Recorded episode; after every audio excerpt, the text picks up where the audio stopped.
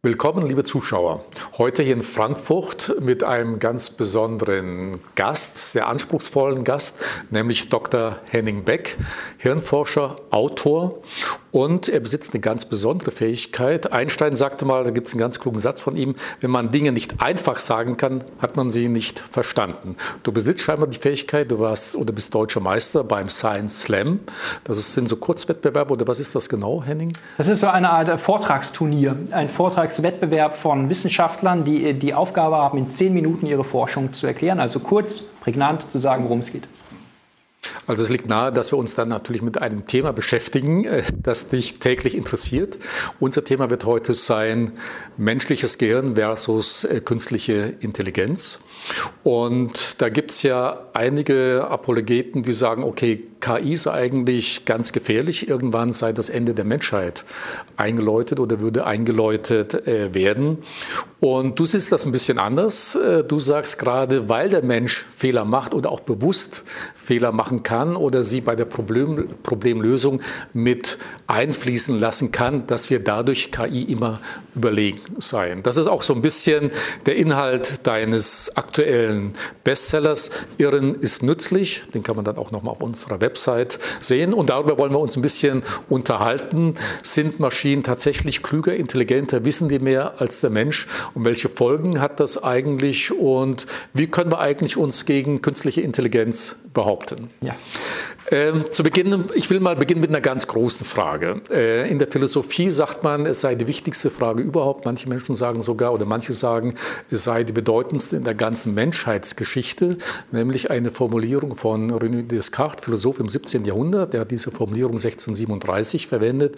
Er hat mal gesagt, damals wurde, hat er seine Schrift noch in Französisch gemacht, Je pense donc, je suis im Lateinischen eben cogito ergo sum, die äh, Kurzform davon, ich denke, also bin ich, also sich selber bewusst zu sein oder sich bewusst zu sein, wenn ich denken kann, muss ich auch sein. Wann wird diese Frage oder diese Aussage, ich denke, also bin ich, mal ein Roboter, eine KI sagen können? Ich weiß gar nicht, ob ein Gedanke nicht auch losgelöst von einem System existieren könnte. Also es spricht zumindest nichts dagegen, dass ich auch ein System habe, was sich nicht bewusst ist, was trotzdem clever denken kann. Also ein Gedanke ist ja erstmal die Art und Weise, wie eine Information von einem System verarbeitet wird. Und ähm, also für mich ist es zumindest theoretisch vorstellbar, dass es ein System ähm, auch ohne Bewusstsein in dieser Form schaffen könnte. Also Bewusstsein ist nicht die Vorbedingung für Intelligenz in diesem Sinne. Nichtsdestoweniger, wir sind uns unserer selbst bewusst. Dadurch sind wir in der Lage, auch intelligent zu denken, kreativ zu denken, mit anderen zu interagieren. Ähm, aber das Erstaunliche ist tatsächlich die Art, wie wir denken, was ein Gedanke ist. Das ist etwas anderes als alles, was wir aus ähm, der IT, aus der künstlichen Intelligenz so kennen. Also würdest du eher sagen, es wird nie einen Roboter geben, der sagen kann, ich denke, also bin ich. Nie ist ein großes Wort. Ich weiß ja nicht, was in 500 Jahren passiert. Ja, aber ähm, zumindest nicht die nächste also Zeit. Also ich gebe es schriftlich und ich habe es hier getan, dass es äh, zu unseren Lebzeiten zumindest mit den Techniken, die wir jetzt haben und ähm, von denen wir auch äh, sprechen, nicht gelingen wird, dass eine Maschine einen Menschen geistig in seiner ganzen äh, Stärke überholen wird. Ähm, wie gesagt, wir können uns auch Systeme überlegen, die in, in 200 Jahren ganz anders funktionieren, keine Frage. Ähm, prinzipiell spricht philosophisch nichts dagegen, dass jetzt ein System auf künstliche Art ähm, cleverer denken könnte als der Mensch. Warum auch? Ja, also der Mensch ist mit Sicherheit nicht äh, das perfekteste informationsverarbeitende System, aber mit dem, was wir jetzt haben, eher nicht. Ja. Ähm, viele Menschen vermischen ja so ein bisschen Intelligenz und Wissen. Ja, äh, schon in der Schule beginnt es ja, wenn du viel weißt, wenn du viel lernst, dann bist du auch intelligent. Es hat Intelligenz oder wie viel hat Intelligenz mit Wissen zu tun, zu tun und umgekehrt? Also ich habe den Eindruck, dieser Begriff Intelligenz wird häufig verwendet für um, um quasi die komplette geistige Stärke des Menschen so abzubilden. Ist aber nicht richtig. Wir sind nicht nur intelligent. Wir ähm, sind auch kreativ, wir sind auch sozial, wir interagieren, wir sind kommunikativ. Wir haben viel mehr kognitive Eigenschaften als nur Intelligenz. Intelligenz bedeutet letztendlich, dass ich ähm, schnell und fehlerfrei Rechenregeln erkennen kann, um ein Problem auf eine bestimmte Art und Weise zu lösen. Intelligenz bedeutet gerade nicht, dass ich eine Regel breche. Intelligenz bedeutet nicht, dass ich eine neue Regel erfinde. Es wird in einem IQ-Test ja niemals abgefragt, erfinde mal einen Test für deinen Nachbarn Oder stell mal einen komplett neuen Test auf. Wie würdest du denn IQ messen? So, das fragt man nicht. Man fragt immer ab, kann ich möglichst schnell Regeln erkennen und sie anwenden? Das tun wir auch. Das können Maschinen im Prinzip auch. Aber das ist nicht alles. Und gerade diese Fähigkeit, Fragen zu stellen, Zusammenhänge zu erkennen, ähm, quasi die Welt zu verstehen, sich dadurch Wissen anzueignen, ähm, das ist etwas, was über Intelligenz hinausgeht. Und deswegen bin ich sehr sicher, Intelligenz alleine würde, würde gar nicht ausreichen, um quasi die, die, die Welt zu beherrschen oder das Denken zu erklären. Ist zu wenig. Ja. Ähm, in deinem Buch ist gleich am Anfang mal äh, genannt oder schreibst du, unser Gehirn sei ein 1,5 Kilogramm schwerer Fehler. Eigentlich auf der anderen Seite äh, ist es auch so, dass gerade diese Ungenauigkeit, dieser Irrtum uns Überlegen der künstlichen Intelligenz äh, macht. Und insofern unterhalten wir uns erstmal darüber, was kann eigentlich das Gehirn, also seine Fähigkeiten, Eigenschaften, um sie dann mal mit der ja. künstlichen Intelligenz zu vergleichen. Ja. Also äh, wenn man ans Denken geht, ans Gehirn, das Erste, was man sagt, okay, der Mensch ist vergesslich. Ja. Äh, wir wollen uns was merken und schon haben wir es wieder vergessen. Ich gehe hier aus der Tür, wir hatten was vereinbart, ich gehe raus und habe schon vergessen. Aber du sagst auf der anderen Seite, vergessen ist eine ganz wichtige Eigenschaft des Gehirns, denn ohne Vergessen könnten wir auch manche Dinge gar nicht erkennen. Sicher. Wir wissen zum Beispiel aus äh, vielerlei Simulationen von Datenbanksystemen, von informationsverarbeitenden Systemen, wer viel, wer alles weiß, wer sich alles behält ähm, und niemals etwas vergisst, für den ist es sehr schwer, das Wichtige vom Unwichtigen zu unterscheiden. Denn sich alles zu behalten, das ist erstmal keine große Kunst. Also ich meine, ich kann mir ja ein, eine Maschine denken, die speichert sich alles ab. So. Aber das heißt noch lange nicht, dass sie auch kapiert, was sie da speichert. Man stelle sich vor, wir würden niemals vergessen. Das würde bedeuten, dass wir uns an alles erinnern würden und wir müssten unterscheiden, was war jetzt bedeutsam, was war weniger bedeutsam. Das, das ist für uns irrelevant, ähm, alles zu behalten. Viel wichtiger ist, diese Unterscheidung zu treffen. Und deswegen müssen wir vergessen, um schnell zu denken. Wenn ich mir alles behalte, wird unser Denken extrem langsam. Wie, man stelle sich bei Computern eine riesige Datenbank vor, die ein Computer durchsuchen muss. Je mehr er hat, ähm, gespeichert hat, desto mehr muss er durchsuchen. Bei, ähm, Im Gehirn ist es jetzt nicht so, dass wir eine Datenbank hätten oder eine Festplatte, aber dort ist es ähnlich. Wenn ich alles behalten muss, muss das Gehirn extrem viel Aufwand darauf verwenden, das Wesentliche vom Unwesentlichen zu trennen. Und deswegen dieselben Hirnregionen, die dafür zuständig sind, die Vergangenheit ähm, zu verändern, Sachen zu vergessen, zu verfremden, zu verfälschen, zu dehnen oder zu verkürzen, das sind dieselben Hirnregionen, die auch die Zukunft planen. Es sind dieselben Hirnregionen, die fragen, was wäre wenn? Die sagen, was ist wichtig, was ist nicht wichtig, die sich Hypothesen überlegen. Und wenn wir fehlerfrei wären und uns alles erinnern würden, ähm, wären wir nicht besonders anpassungsfähig. Wir wären gefangen in einem statischen Erinnerungsgefängnis, wenn man so will. Vergisst du selber viele? viele Unfassbar Sachen? viel. Ja. Also ich weiß noch nicht mal die Telefonnummer ja, meiner Schwester, aber ich weiß, wann ich sie anrufen muss. Ja. Und dieser Unterschied zwischen, zwischen Information und Wissen, ist extrem wichtig. Nur wenn ich, wenn ich Pausen mache und das Unwesentliche auch unter den Tisch fallen lasse, gebe ich meinem Gehirn die Möglichkeit, ähm, das Wichtige zusammenzustellen und zu kombinieren. Und das ist das, was wir Wissen nennen. Man, äh, manche Studenten machen sich ja manchmal lustig auch über verstreute ja. äh, Professoren oder so. Aber im Grunde ist das ja eine Stärke dann, ja. Je naja. verstreuter dann, ich übertreibe jetzt mal, ja. aber äh, das gehört einfach irgendwie äh, dazu dann. Die Dosis macht ja. das Gift. Ja. Wenn ich jetzt quasi nur in alle Richtungen denke und gar nicht mehr auf den Punkt komme und so zerstreut bin, dass ich die Infos gar nicht mehr richtig auf ein Ziel führen kann, dann bringt mir das auch nichts. Ähm, andererseits, die Alternative, das Gegenteil wäre auch nicht besonders schön. Also wenn ich perfekt und fehlerfrei mich an alles erinnere, bin ich nicht besonders anpassungsfähig, denn ich muss extrem viel Energie dafür aufwenden, alles zu durchsuchen, mir alles abzuspeichern, das zu priorisieren und dergleichen. Das macht ein Gehirn nicht. Ein Gehirn ist viel cleverer. Ähm, das überlegt sich, was ist wichtig und was nicht und das Wichtige versucht es zu behalten. Übrigens, ähm, besonders clever denkende Menschen, auch besonders intelligente Menschen, nutzen ihr Gehirn da besonders wenig, wenn sie denken. Denn sie werden nicht abgelenkt von dem unwichtigen Kram.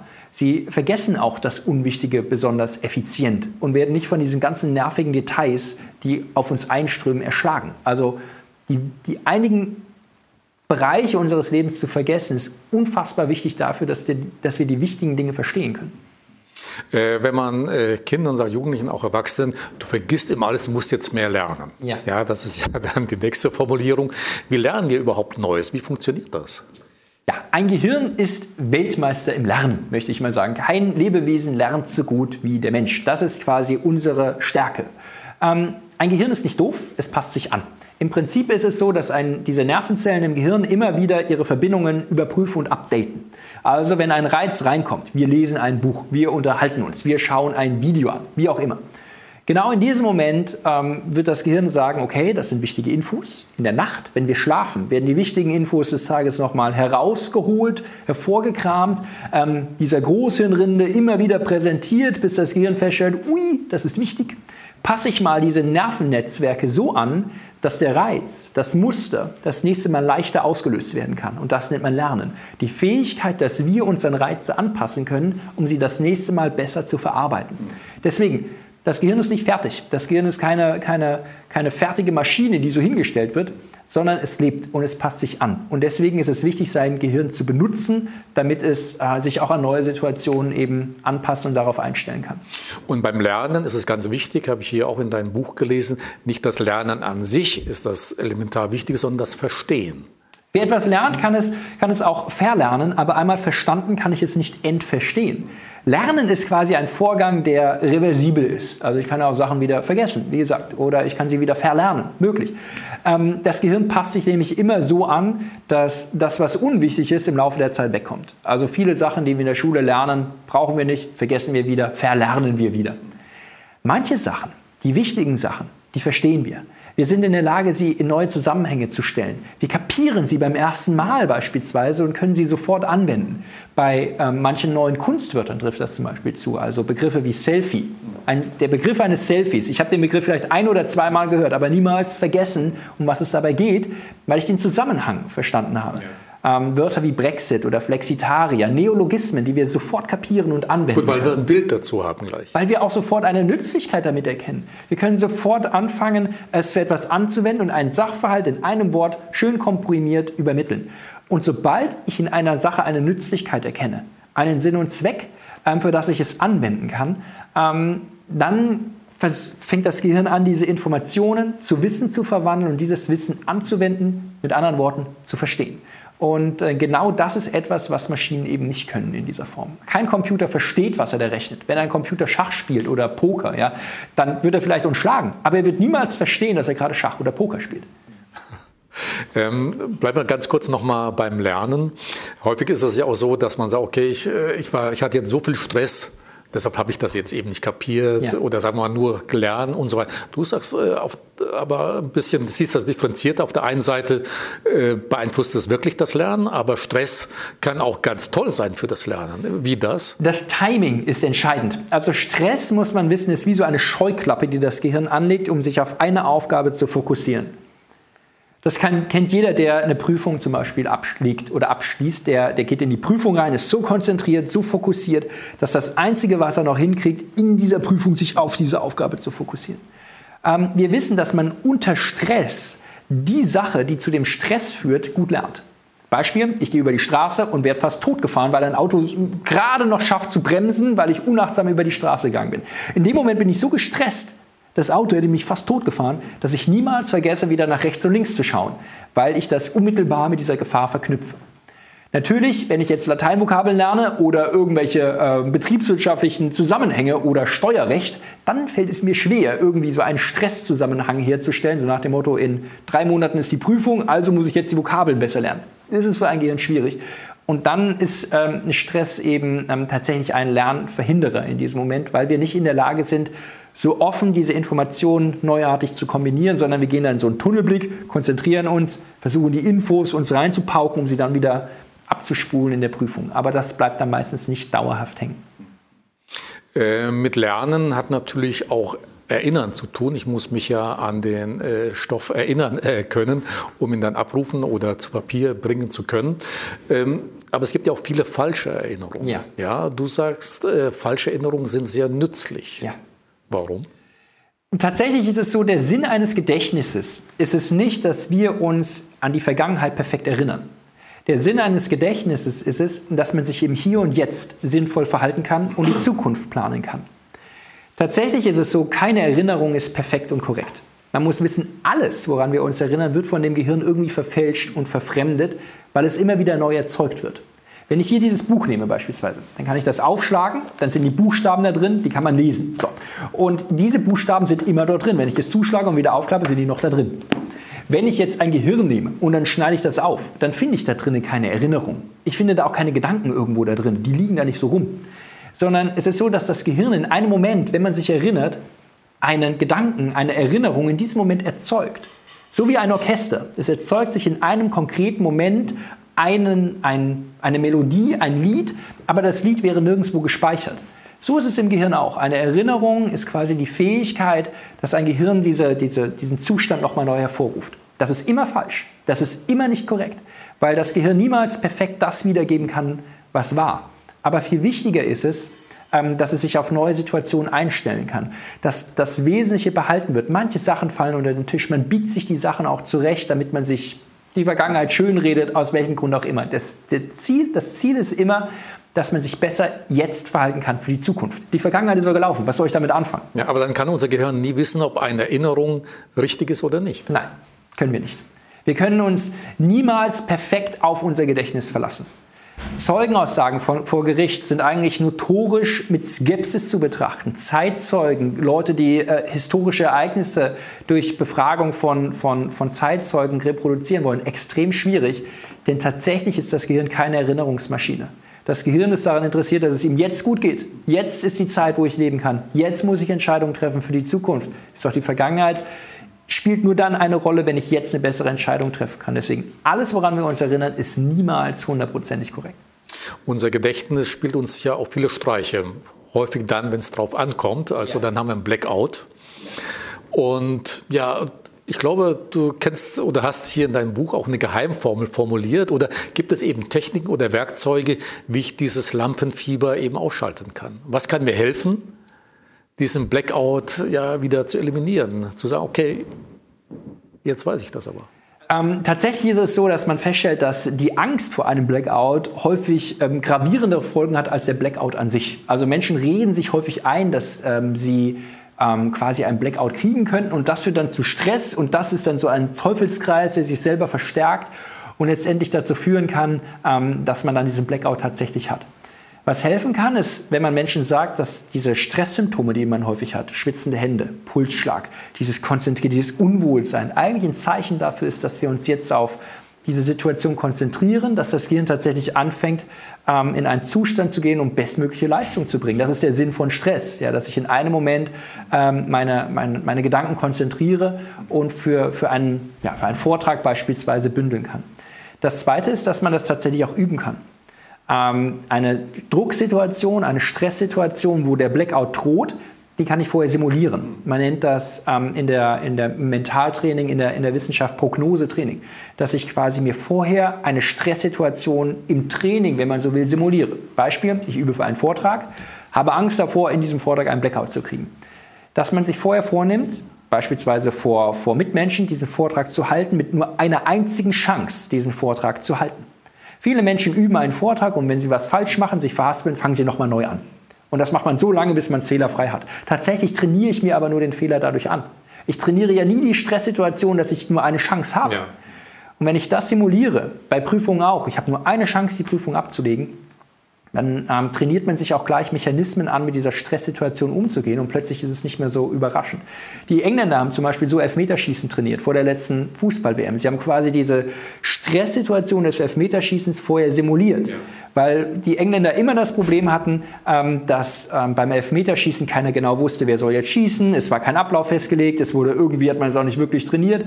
So man hat sich überlegt, ich trainiere ähm, quasi dieses Elfmeterschießen im Training. Die, die, ähm, Im Trainingslager sollte man, ähm, hat man sich so aufgestellt und sich so gegenseitig ja, so runtergemacht. Ja, nach einem anstrengenden Training hat man sich so hingestellt und die, wenn die Elfmeterschießen sollten, hat man gesagt, ah, du kannst es gar nicht, hat die so niedergemacht, um diese Drucksituation zu simulieren. Einfach diesen Stress vorher schon mal durchzuspielen, damit man ihn kennt, damit er sich nicht so bedrohlich anfühlt, damit man auch Ausweichmanöver trainieren kann. Und so haben die Engländer dann ähm, bei der Weltmeisterschaft die Elfmeterschießen gewonnen. Kein Wunder. Aber Weltmeister sind sie trotzdem nicht geworden. Man muss ja noch mehr können als nur Elfmeterschießen. Ja. Äh, wenn wir ähm, eben in Prüfungssituationen sind, lernen insgesamt, wie wichtig ist dann Ablenkung? Wenn immer nur stures Lernen, immer und immer wieder. Ja. Ich glaube, da kommt das zum Tragen, was du am Anfang das Vergessen wieder. Ja? Aber Ja. wie wichtig ist dann Ablenkung? Es kommt ein bisschen drauf an, was ich lerne. Also wenn ich tatsächlich etwas konkret auswendig lernen will, sollte ich schon dafür sorgen, dass ich in diesem Moment auch fokussiert an dieser Aufgabe sitze und es auch konzentriert bearbeite. Bei vielen Tätigkeiten wissen wir, um es zu verstehen, brauchen wir einen Schritt zurück, eine Pause, ein, um ein bisschen auf andere Gedanken zu kommen. Und wir wissen, dass häufig diese Gedankenpause extrem wichtig ist, um die Sachen zu verdauen. Ein bisschen Ablenkung, ohne jetzt wieder auf, eine neue, auf ein neues Problem gestoßen zu werden, ist wichtig. Es ist ein bisschen so wie mit unserer Verdauung in unserem Körper. Ähm, ich esse morgens gerne Müsli, weil ich hoffe, dass aus den Müsli-Molekülen viele Muskelmoleküle werden. So, das geht aber nur, wenn ich auch mal Pause mache vom Essen, sonst platze ich irgendwann, wenn ich immer nur Müsli esse. Bei Informationen ist das genauso. Wenn ich permanent Informationen konsumiere, dann platze ich irgendwann. Ich muss also mich ein bisschen ablenken, auf andere Gedanken kommen, eine Pause machen, um dem Gehirn die Möglichkeit zu geben, das zu verdauen. Deswegen, wenn ich beispielsweise morgens ähm, Informationen konsumiere, ich lese eine Zeitung oder eine Nachrichten-App und fahre dann beispielsweise nach Frankfurt rein, dann sitze ich da und mache nichts. Ich komme mir vor wie ein Kommunikationsfossil aus den 90er Jahren. Ja, kein Handy am Start. Ich sitze einfach da und mache nichts. Aber ich weiß, dass in diesem Moment mein Gehirn die Informationen, die es vorher aufgenommen hat, verdaut. Und dann das Wesentliche vom Unwesentlichen trennt. Es macht aus den Infos Wissen. Wenn man diese Pause, diesen Moment der Abwechslung, der Ablenkung nicht hat, dann führt das zu so einer Art Overkill. Ähm, dass, wir, dass das Gehirn dann überladen wird von zu vielen Informationen und dann nicht mehr trennen kann, was ist wichtig, was ist unwichtig. Und das führt zu all dem, was wir heute Zivilisationskrankheiten nennen. Vergesslichkeit, das Gefühl, gehetzt zu sein, das Gefühl, nicht zu priorisieren, ja, ähm, also was ist wichtig, was ist nicht so wichtig, dieses, dieses Getriebensein. Ähm, das sind alles Auswirkungen dessen, dass man zu wenig Pause macht und dem Gehirn nicht die Möglichkeit gibt, mal durchzuschnaufen und über das nachzudenken, was aufgenommen wurde. Äh, Eine andere Schwäche im menschlichen Gehirn, wo man gemeinhin denkt, da ist der Computer auch immer besser, ist Rechnen, Mathematik. Und dann habe ich eine ganz interessante Formulierung bei dir äh, gefunden, die mir so nicht bewusst war. Du sagst, Computer können rechnen. Ja, Menschen betreiben Mathematik. Ja. Äh, Was ist da jetzt? Man vermengt doch beides gleich. Man sagt, okay, Rechnen ist Mathematik oder umgekehrt. Ja, nicht zwangsläufig. Also nicht ähm, alles, was in Mathematik stattfindet, hat zwangsläufig was mit Rechnen zu tun. Mathematik ist eigentlich die, die Kunst, eine, eine, eine Sprache anzuwenden, um die Welt in Mustern zu sortieren. Mathematiker denken nicht unbedingt in Zahlen. Ja, sie denken in Mustern, in Zusammenhängen, in, ähm, ja, in solchen Strukturen. Und das ist das, was Menschen ganz besonders gut können. Wie ich es gesagt habe, aus Infos Wissen machen. Ich meine, zwei Zahlen zu addieren oder den Tangens von 43 zu berechnen, das ist schön und gut, aber letztendlich ist es wichtiger, das zu interpretieren und damit etwas anzufangen. Und das machen Computer nicht. Ein Taschenrechner kann mir blitzschnell irgendwas ausrechnen, aber was das bedeutet, hat er keine Ahnung. Also das heißt, äh, künstliche Intelligenz hat wenig tatsächlich mit echter Mathematik äh, zu tun. Also natürlich steckt sehr viel Mathematik in diesen Systemen, die ähm, auf, auf künstliche Art und Weise Informationen verarbeiten, was wir künstliche Intelligenz nennen. Natürlich. Allerdings würde ich nicht sagen, dass diese ähm, Maschinen äh, Mathematik in diesem Sinne betreiben, wie das Mathematiker tun, ja, die sich abstrakt Gebilde überlegen und versuchen damit äh, Muster äh, neu zu definieren, ähm, Fragestellungen auch selber zu finden. Denn Mathematiker geben ja nicht nur Antworten und die rechnen nicht schnell irgendwelche Sachaufgaben aus, sondern sie versuchen selber Probleme zu beschreiben, Fragen zu stellen. Übrigens, das ist etwas, was extrem wichtig ist in unserem Leben. Die Frage ist viel wichtiger als die Antwort. Die besten Lehrer, die ich hatte, haben mir die besten Fragen gestellt, nicht die besten Antworten gegeben. Das machen Maschinen nicht. Maschinen rechnen schnell, geben schnell Antworten. Aber gerade in Zusammenhängen zu denken, das ist unsere Stärke. Maschinen können dann wahrscheinlich auch nicht erkennen, wenn es, äh, bleiben wir bei dem Thema Mathematik, wenn es eine schöne Formel gibt. Ja. Du hast äh, genannt, es gibt, oder Mathematiker sind sich einig oder sagen, eine Formel sei die schönste aller Formeln. Ja. Äh, und zwar ist das die Eulersche Identität. Ja. Habe ich nachgelesen, ich wusste es vorher nicht. Und die Formel heißt dann E hoch I mal Pi plus 1 gleich 0. Und äh, Muss man mögen. das sind angeblich die drei, nicht angeblich, sind die drei Konstanten, wichtigsten Konstanten in, Mathe, in der Mathematik und Physik. Und warum werden eigentlich von uns solche Dinge als schön empfunden? Ich meine, eine andere sehr kurze Formel ist E gleich m mal c Quadrat, also ja. Lichtgeschwindigkeit und ja. so weiter. Ist es tatsächlich so, die Mathematik ist besonders dann gelungen oder besonders richtig, wenn sie schön ist? Viele Mathematiker sagen ja, äh, wenn eine Formel schön ist, ist sie in der Regel auch richtig. Also der Mathematiker sagt, eine Formel ist schön, wenn sie richtig und einfach zugleich ist. Ähm, die, die Kunst, dass man jetzt in einer Formel eine Schönheit erkennt, ich sag's mal so, die geht mir persönlich ein bisschen ab, denn ich bin kein Mathematiker.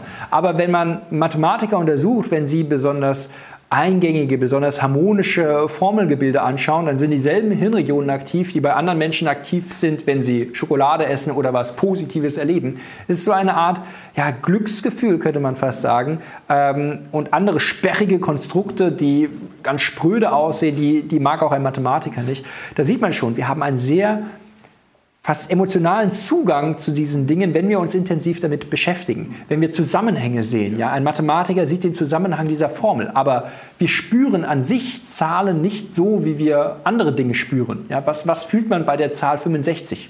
Ich fühle da nichts. Ja. Apropos Zahlen, es gibt ja so ein sehr schönes philosophisches Problem oder Rätsel oder insgesamt, wir haben leider nicht die Zeit, das ausführlich zu behandeln, aber was mich auch wirklich fasziniert, ist die Frage, ich glaube, du erwähnst sie auch, bin ich mir jetzt äh, nicht sicher, aber äh, gibt es Zahlen, ohne einen Denkenden, der die Zahl denkt. Ja. Oder anders ausgedrückt, ist ganz salopp, als es die Dinosaurier gab, noch keine Menschen, war damals schon 2 plus 2 4. Ja. Ist natürlich eine große philosophische Frage. Ja. Meine Dame, was ist da so deine persönliche Einschätzung? Wir können das ja jetzt nicht vertiefen, aber ganz ähm, kurz. Die Frage wäre, gibt es Zahlen, wenn es keine Menschen gibt, die an Zahlen denken? Ähm, also wenn man sich anschaut, wie ein Gehirn Zahlen verarbeitet, dann werden Zahlen tatsächlich ein bisschen verarbeitet wie Sinneseindrücke. Also das würde jetzt aus neurobiologischer Sicht ein bisschen dafür sprechen, dass es tatsächlich solche Entitäten sind, Einheiten, Nummern, ja, die irgendwie existieren, die wir wahrnehmen, wie wir auch beispielsweise äh, Dreiecke wahrnehmen, zum Beispiel. Also im Gehirn wird das ähnlich verarbeitet, aber ich muss ganz ehrlich sagen, das ist eine Frage für einen Philosophen. Da ist die Grenze der Biologie dann auch erreicht. Ja. Ja. Ähm, ich hatte vor unserem äh, Gespräch ein anderes äh, Gespräch gehabt mit dem Holger Volland. Da ging es um das Thema die kreative Macht der Maschinen also äh, äh, Kreativität. Und er sagt so, jein, können Maschinen kreativ sein? Jein ist im Grunde seine Antwort. Ähm, bei unserem menschlichen Gehirn ist ja Kreativität geradezu die Königsdisziplin. Wenn wir das jetzt so ein bisschen vergleichen, Intelligenz versus Kreativität, äh, wie wichtig oder was hat das miteinander zu tun? Also tatsächlich sind es schon ein bisschen unterschiedliche Seiten unseres Denkens. Also Intelligenz ist tatsächlich die Fähigkeit, dass ich besonders effizient, ressourcenschonend ähm, Probleme lösen kann. Aber die Lösung steht eigentlich vorher fest. Also derjenige, der am schnellsten diese Lösung findet für ein Problem, der kriegt die meisten Punkte. Bei Kreativität steht vorher nicht fest, was die Lösung ist. Also es steht manchmal sogar noch nicht mal fest, was die Frage ist. Also es geht darum zu definieren, in welchem Umfeld befinde ich mich und eine Neuartigkeit zu erzeugen, die dann natürlich ein Problem löst, eine Nützlichkeit hat, aber, und das ist genauso wichtig, die von anderen gemocht wird. Also Kreativität, eine, eine gute Idee zeichnet sich auch immer dadurch aus, dass andere die irgendwie toll finden oder anwenden können. Wenn was nur für mich irgendwie toll ist, dann ist es nur für mich toll, aber dann verändere ich ja auch nicht unbedingt die Welt. Und an solche Ideen erinnert sich auch keiner. Ideen haben deswegen diese besondere Eigenschaft, dass sie so einen sozialen Austausch brauchen und mehr sind als nur das Lösen einer Rechenaufgabe. Ich kann ja, und das kommt auch hinzu, gar nicht sagen, was eine gute Idee ist kann ich ja nicht messen. Ich kann ja nicht sagen, die Idee ist 10 Punkte wert und die ist 2 Punkte wert, also ist die fünfmal so gut wie die andere. Das kann ich nicht machen. Es gibt keine Kennzahl, kein KPI für eine gute Idee. Und das macht es solchen digitalen Systemen schon mal extrem schwer zu quantifizieren, um was geht es ja eigentlich. Was ist für uns eine gute Idee? Nun, eine gute Idee ist, entweder finden die andere toll, ich kann damit Geld verdienen, ich kann damit ein Problem lösen oder es macht mir Spaß oder auf irgendeine Art und Weise, die mir auf so eine nicht quantifizierbare Art einen Vorteil bringt. Deswegen Intelligenz heißt Regeln zu beachten. Kreativität heißt Regeln zu brechen und neue Regeln aufzustellen. Übrigens, die ersten Kreativitätstests wurden erfunden in den 60er Jahren von der NASA zum Astronautenrecruiting nach dem Sputnik-Schock, als man festgestellt hat, hey, es reicht nicht nur die intelligentesten Astronauten auszuwählen, nur die fittesten Astronauten. Du musst Leute finden, ähm, die auch improvisieren können, die Fragen stellen können, die sich auf neue Situationen einstellen können, sprich, die kreativ sind. Denn intelligente Menschen verschieben gerade nicht die Grenzen der Menschheit. Sie sind ja darauf trainiert, perfekt die Regeln zu beachten und nicht die, das Limit ein bisschen darüber hinaus zu gehen oder was Neues zu machen. Das sind Menschen, ähm, die ausprobieren, ähm, die sich auf neue Situationen einstellen. Und das ist letztendlich das Kernwesen von Kreativität. Das heißt, wir haben eine gute Chance, zumindest in diesem Punkt, oder dass, der, dass die Kreativität immer uns noch von Maschinen unterscheiden oder wo wir ein bisschen besser sein. Also ich denke, ich sehe das gar nicht so als Widerspruch. Also ich denke, ähm, auch solche künstliche Intelligenz, nennen wir es so, kann Menschen sehr gut dabei unterstützen. Also ich kann jetzt zum Beispiel einem Algorithmus sagen, spuck mir mal, keine Ahnung, 20.000 verschiedene Varianten eines Stuhls aus. So, dann kann ich dem verschiedene, dann wird er das rumdesignen und unfassbar viele Modelle mir anbieten. Das ist aber nur der halbe Schritt. Ähm, die, die andere Hälfte besteht darin, dass ich das dann auch tatsächlich auf das Problem anwende oder die Frage ein bisschen anders formuliere und dann wieder diese KI drüber laufen lasse. Oder dass ich mir überlege, kann ich das in einen anderen nützlichen Zusammenhang stellen, kann ich es zweckentfremden beispielsweise. Und genauso ein Zweckentfremden, solches über den Tellerrand hinausschauen, von dem wir ganz häufig sagen, oh, das war ein genialer Einfall. Daran, da, da muss man erstmal drauf kommen, dieser Grenzübertritt, das ist etwas, was Maschinen sehr schwer fällt. Dann, sie sind eigentlich darauf trainiert, diese Grenzen zu erkennen und perfekt innerhalb ihres Regelwerks zu funktionieren. Bleiben wir noch mal kurz beim Menschen. Man sagt ja auch manchmal, besonders kreative Menschen besäßen auch die Fähigkeit des Nichtdenkens. Ähm, Kennst du das auch oder dieses Phänomen des Nichtdenkens? Kann man überhaupt an nichts denken? Jetzt äh, in manchen östlichen Philosophien gibt es ja auch dieses Phänomen in der Meditation oder die sogenannten Koans im Japanischen, an sich widersinnige äh, Sätze. Äh, man kennt das Klatschen zwei Hände, wie ist das Klatschen nur eine Hand? Ja? Also an sich paradoxe Sätze, wo unser Gehirn im Grunde nichts damit anfangen kann. Und gerade dadurch, dass es so paradox ist, kämen wir erst wieder auf neue Ideen. Also also wie wichtig ist eigentlich dieses Nicht-Denken und gelingt das eigentlich jedem Menschen? Also selbst in Meditation stellt man fest, dass Gehirne nicht inaktiv sind. Also zum Teil sind sie sogar aktiver, als wenn man nicht meditiert. Ähm, Im Übrigen ganz kurz noch, es gibt, ich weiß nicht, meditierst du? Nein. Äh, also ich mache das schon hin und wieder und es gibt einen kleinen Trick, wie im Grunde fast jeder Mensch erfahren kann, wie es für einen Moment ist, nichts zu denken. Also ich habe äh, das vor ein paar Jahren mal ausprobiert, das also zumindest bei mir, funktioniert, versuche das auch mal. Und zwar setze ich mal in der Meditationshaltung hin, Augen schließen, ein paar Minuten warten und dann sagt dir im Stillen und auch laut, was ist mein nächster Gedanke? Und in dem Moment, wo du das ausgesprochen hast, zumindest war es bei mir so, hat man wirklich den Eindruck, das Gehirn ist mal leer. Aber gut, das ist jetzt vielleicht ich wieder ein anderer Bereich. Also das ist ja. etwas, auch was man... Aber es ist zumindest ein tolles Phänomen, was man da erleben kann. Da ist eine Region im Gehirn aktiv, die man Grundeinstellungsnetzwerk nennt, ähm, die Fold Mode Network, die immer dann anspringt, wenn man die Gedanken nicht ziel auf ein, ein bestimmtes Ziel richtet, sondern versucht so, so abzuschweifen und quasi so, so Tag zu träumen, beziehungsweise diese, diese restlichen Gedanken, die uns ähm, normalerweise auf einen Fokus richten, dass man die so ein bisschen unterdrückt. Das ist übrigens, ich fahre zum Beispiel viel Rennrad. Häufig der Fall, wenn man sehr lange Rennrad fährt oder sehr viel Ausdauersport macht. So nach fünf, sechs Stunden kommt man in ganz andere Zustände, weil man das, das Gehirn ist gedanklich auf Wanderschaft. Ähm, diesen, diesen Zustand, man kann es nicht Denken nennen, man kann es Tagträume nennen, man nennt es in der Wissenschaft Mind Wandering. So ein bisschen der Gegenentwurf zu Mindfulness ist quasi dieses, dieses Tagträumen, dieses Umherschweifen, dieses von einem Problem zurücktreten und wir wissen dann, genau diese Hirnregion, dieses Netzwerk, was uns abschweifen lässt, ist extrem wichtig, dass man von einem Problem zurücktritt. Wenn ich immer nur konkret auf einem Problem draufsitze und niemals einen Schritt zurücktrete und über den Tellerrand hinausschaue, werde ich niemals in der Lage sein, dieses Problem tatsächlich auch wirklich neuartig, ähm, grenzüberschreitend, wenn man so will, neu zu denken. Und häufig entstehen die spannendsten Denkbrüche genau dann, Konzentration auf ein Problem am Anfang, sich nerven lassen davon, zu sagen, das ist ein doofes Problem, ich komme nicht weiter, da richtig, richtig sich anfassen zu lassen und dann einen Schritt davon zurückzutreten. Im Übrigen, für mich war interessant, als ich mal darüber nachgelesen habe, das Wort Kreativität ist nicht in jedem Kulturkreis positiv besetzt. Wusstest du das? Oh, ähm, ich weiß nicht, worauf du hinaus willst jetzt, aber die, ähm, wir wissen, dass tatsächlich das, das Wording von bestimmten Begriffen tatsächlich auch ähm, dazu führt, wie Menschen solche, sich solchen Begriffen nähern. Um. Ich habe das in einem Buch von Professor Pöppel äh, gelesen, Hirnforscher auch.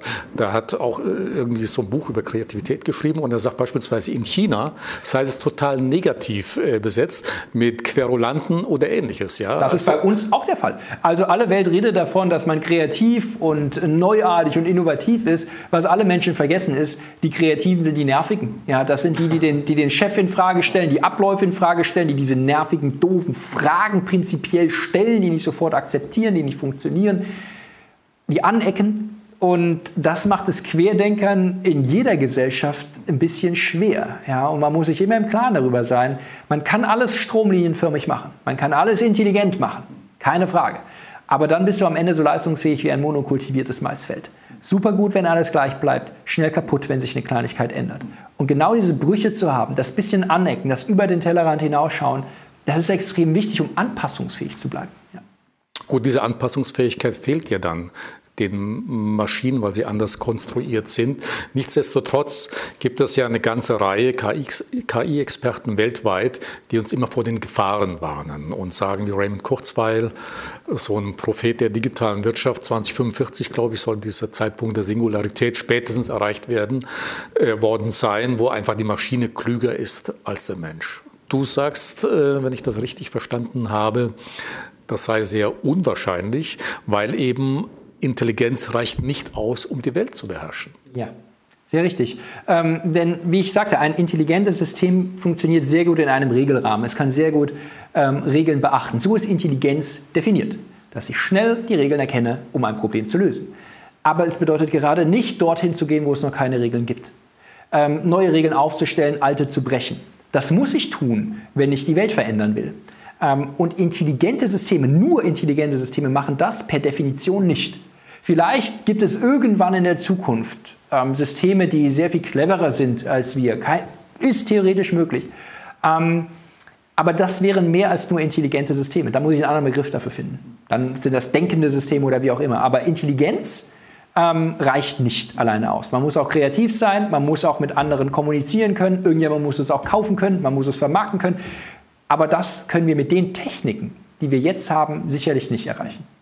Aber machen wir äh, nicht manchmal so einen kleinen Denkfehler, wenn wir sagen, okay, KI sei nur dann besser, wenn die Maschine auch tatsächlich menschliche Fähigkeiten, also Intelligenz, vielleicht auch plus Kreativität besitzt, dass wir vielleicht zu viel erwarten. Es gibt ja dieses schöne Beispiel, ein Roboter unterstützt Wissenschaftler bei Klimamodellen, wo die Aufgabe ist, herauszufinden, was schadet Erde und Umwelt. Ja, und dann kommt irgendwann der Roboter auf die Idee oder weniger auf die Idee, erkennt aus Schlussfolgerungen, wer sind die größten Schädlinge, wer ist der größte Feind der Erde? Der Mensch. Und setzt dann ein Programm in Kraft, wo alles dafür tut, um genau diesen Menschen auszulöschen. Dann haben wir das doch gar nicht mehr im Griff. Ist so. das nicht so ein kleiner Fehler, dass wir immer ja. sehr viel mehr erwarten von KI, aber im Grunde genügen vielleicht schon bestehende Fähigkeiten, wenn da die richtige Schlussfolgerung gezogen wird, ja. dass dann Dinge passieren, die wir gar nicht mehr im Griff haben? Ähm, also das ist Science Fiction. Ähm, in der Science Fiction kann ich mir das durchaus vorstellen, aber bei diesem Beispiel ist ein sehr schöner Denkbruch drin dass jetzt ein, ein, ein, Denkfehler von mir. Ja, beziehungsweise es, es, ändert sich in der Interpretation dieses Begriffs etwas. Eine Maschine könnte anfangen, ähm, Modelle durchzuspielen. So, dann stellt sie fest, ah, welche Ursachen gibt es für die Verschmutzung der Welt? Ah, der Mensch. Schon der Begriff, die Maschine erkennt, versteht, schlussfolgert, ist schon ein bisschen problematisch, denn keine Maschine denkt, schlussfolgert, lernt oder dergleichen. Diese, ähm, zumindest nicht in dem Sinne, wie wir das ähm, aus, der, aus der Biologie kennen. Ähm, das ist aber alles noch möglich. Eine Maschine könnte erkennen, erkennen, könnte äh, die Schlussfolgerung ziehen, dass der Mensch die Ursache für die Probleme ist. Der zweite Schritt ist dann eine völlig andere Qualität. Dass eine Maschine sich plötzlich selber Ziele setzt, selber anfängt zu planen, Methoden entwickelt mit einem Zweck. Das ist eine völlig andere Denkkategorie. Ähm, denn da müsste die Maschine anfangen, ein Problem zu definieren und sich selbstständig Lösungen dazu zu entwickeln. Und das ist mehr als nur intelligent. Intelligent wäre es, wenn ich eine Aufgabe löse, die mir jemand gibt, aber selber mir eine Aufgabe stellen und die dann beantworten wollen, das ist mehr als nur intelligent. Ich habe noch keinen Kreativitätstest gesehen, wo man drinnen sitzt und sich plötzlich selber Aufgaben überlegen soll. Das sind Kreativitätstests, das sind Tests zur, zur, zum komplexen Denken. Aber das ist nicht das, zu dem ich eine Maschine derzeit konstruiere. Und dieser Denkbruch, den findet man ganz häufig, wenn, wenn gesagt wird, die Maschinen erkennen irgendwas und fangen dann an, etwas zu tun. Aber genau da ist der Bruch. Genau das machen diese Maschinen dann eben nicht mehr. Sie sind prinzipiell ungeeignet dafür. Äh, heißt das, dass wir uns im Grunde gar keine Gedanken oder Sorgen machen müssen, dass wir uns in allernächster Zukunft äh, damit beschäftigen äh, müssten, Maschinen sind klüger, intelligenter und besser als wir? Ich denke nicht, dass Maschinen uns überflügeln. Ich denke eher, dass wir Maschinen unterflügeln, indem wir uns so einfältig benehmen, dass uns Maschinen ein leichtes, ein leichtes Spiel haben, uns voraus zu sein. Also wir verlassen uns sehr häufig auf Output, den uns Maschinen geben wenn, wenn ich eine, eine Suchanfrage eingebe bei Google, dann gibt mir der Google-Algorithmus gefilterte, priorisierte, korrelierte Ergebnisse aus, die am besten zu mir passen sollen. Amazon gibt mir die Ergebnisse in der Suchanfrage, die am besten zu meinen Büchern und meinen Kaufentscheidungen von vorher passen sollen. Bei Facebook sind die News, die mir angezeigt werden, so optimiert worden, dass sie am besten zu mir passen. Für sowas wird schon künstliche Intelligenz im weitesten Sinne eingesetzt. Aber es lässt uns quasi einfältiger werden. Ja, wenn ich jetzt anfange, tatsächlich substanziell die Sache zu hinterfragen, dann habe ich ehrlich gesagt keine große Angst davor. Also zumindest nicht mit der Technik, die wir haben. Warum? Weil diese Technik immer nur auf Ähnlichkeit ausgelegt ist. All diese Systeme versuchen Gemeinsamkeiten zu finden. Korrelation. Leute, die dieses Buch gekauft haben, kaufen auch dieses Buch. Ähm, aber diese Brüche sind viel interessanter. Ja, das mögen deine Freunde auf Facebook gerade gar nicht. Leute hassen dieses Buch auf Amazon. Kauf es bloß nicht. Das macht der Algorithmus nicht. Ähm, aber wir sind häufig an solchen Grenzübertritten interessiert. Äh, zum Schluss nochmal die Eingangsfragestellung menschliches Gehirn, künstliche Intelligenz. Wird es da einen Gewinner geben oder gibt es momentan einen Gewinner und in Zukunft einen ganz anderen? Also hm, erstmal muss ich sagen, künstliche Intelligenz, wie sie heute ähm, ähm, beschrieben wird, ähm, hat mit Intelligenz recht wenig zu tun. Also ich, ich, ich, das, was ich da sehe, ist in dieser Form nicht das, was wir jetzt Intelligenz nennen, sondern es sind, wie soll ich sagen, es sind mathematische Systeme, die die Statistik betreiben, Zusammenhänge erkennen, Gemeinsamkeiten erfahren, ähm, aber es sind nicht intelligente Systeme. Das muss man mal in dieser Form so deutlich sagen. Ähm, es ist letztendlich, es sind künstliche Systeme, die, sich darauf, die darauf trainiert sind, Datensätze nach Mustern zu durchsuchen oder Muster ähm, zu erkennen, zum Teil auch Transferleistung zu machen, keine Frage, aber das ist nicht allein das, was wir Intelligenz nennen. Ähm, das Zweite ist, ich sehe gar nicht so diese Gefahr, dass der eine schlauer ist als der andere. Ich, ich bin sehr dafür, dass man die Stärken des einen Systems nutzt, um die Schwächen des anderen auszugleichen. Wir hatten es davon, dass Menschen extrem viel vergessen, dass wir die Vergangenheit nicht perfekt ähm, äh, uns daran erinnern können. Das können Maschinen sehr viel besser. Maschinen sind aber sehr schlecht darin, jetzt zu erkennen, was wesentlich ist und was nicht. So, und diese, diese, diese Stärken des einen Systems mit dem anderen auszugleichen, wird extrem wichtig sein, um, um Probleme in der Zukunft zu lösen. Modellierungen beispielsweise, Klimamodelle und dergleichen. Das wird mit Quantencomputern, auch mit künstlicher Intelligenz sehr viel besser lösbar sein. Aber was das dann für Auswirkungen hat, genau dieser zweite Schritt, das müssen dann Menschen entscheiden. Denn Menschen sind eben mehr als nur datenverarbeitende Maschinen. Wenn ich nach Frankfurt hier reinfahre, dann komme ich an einem Gebäude vorbei, dort steht über dem Eingang den wahren, schönen, guten. Das kann man auswendig lernen und braucht 26 Bytes Speicherplatz. Und eine Maschine vergisst das nie. Aber dann bedeutet es nichts. Oder ich gehe einmal in die alte Oper rein und höre zu. Und dann hat es einen Sinn. Und diese zwei Stärken zu nutzen, diese, diese Stärke der künstlichen Intelligenz, schnell zu rechnen, Muster zu erkennen und unsere Stärke damit etwas anzufangen, ist extrem wichtig. Wenn wir das nicht machen und uns benehmen wie Maschinen, das äh, sollte nicht unsere Zukunft sein. Und ähm, ich kenne ein tolles Zitat, ein, eines meiner Lieblingszitate von Konrad Zuse, dem deutschen Computerpionier, der schon vor vielen Jahren gesagt haben soll, ähm, die Gefahr, dass der Computer so wird wie der Mensch, ist nicht so groß wie die Gefahr, dass der Mensch so wird wie der Computer. Und genau diesen Weg sollten wir gerade nicht beschreiten. Wenn wir uns benehmen wie Maschinen, machen wir eben nicht das Beste aus, aus unserem Gehirn. Also Irren ist nützlich. Auf jeden Fall vielleicht noch ein abschließender Tipp von dir an unsere Zuschauer, die eben klagen, ich vergesse dauernd, ich kann nicht so gut lernen. Worauf ja. sollte man sich konzentrieren? Gibt es da so ein paar Tipps eines Hirnforschers zu sagen, okay, dadurch kannst du dich tatsächlich ein bisschen verbessern? wenn man etwas lernen möchte oder wenn man. Ja, also so grundsätzlich so ein bisschen um Gedächtnistraining oder was, ja. was würde ein Hirnforscher da für Tipps geben, wenn ich eben besser lernen kann, vielleicht nicht so vergesslich bin ja. und dergleichen mehr? Also tatsächlich ist es so, die meisten Sachen vergessen wir, weil wir uns zu viel merken wollen. Ähm, es ist tatsächlich so, weniger ist mehr manchmal. Also ich habe ganz bestimmte Pausen oder Phasen in meinem Tag, wo ich definitiv keine neuen Infos konsumiere. Also ich lese nichts, ich, ich höre nichts, sondern ich esse beispielsweise nur oder ich mache nur Sport. Ich habe auch Räume, in denen ich keine Informationen konsumiere, um quasi dem Gehirn die Möglichkeit zu geben, das dann zu verdauen. In anderen Räumen oder in anderen Phasen des Tages dafür umso intensiver. Wieder so ähnlich wie mit der Ernährung.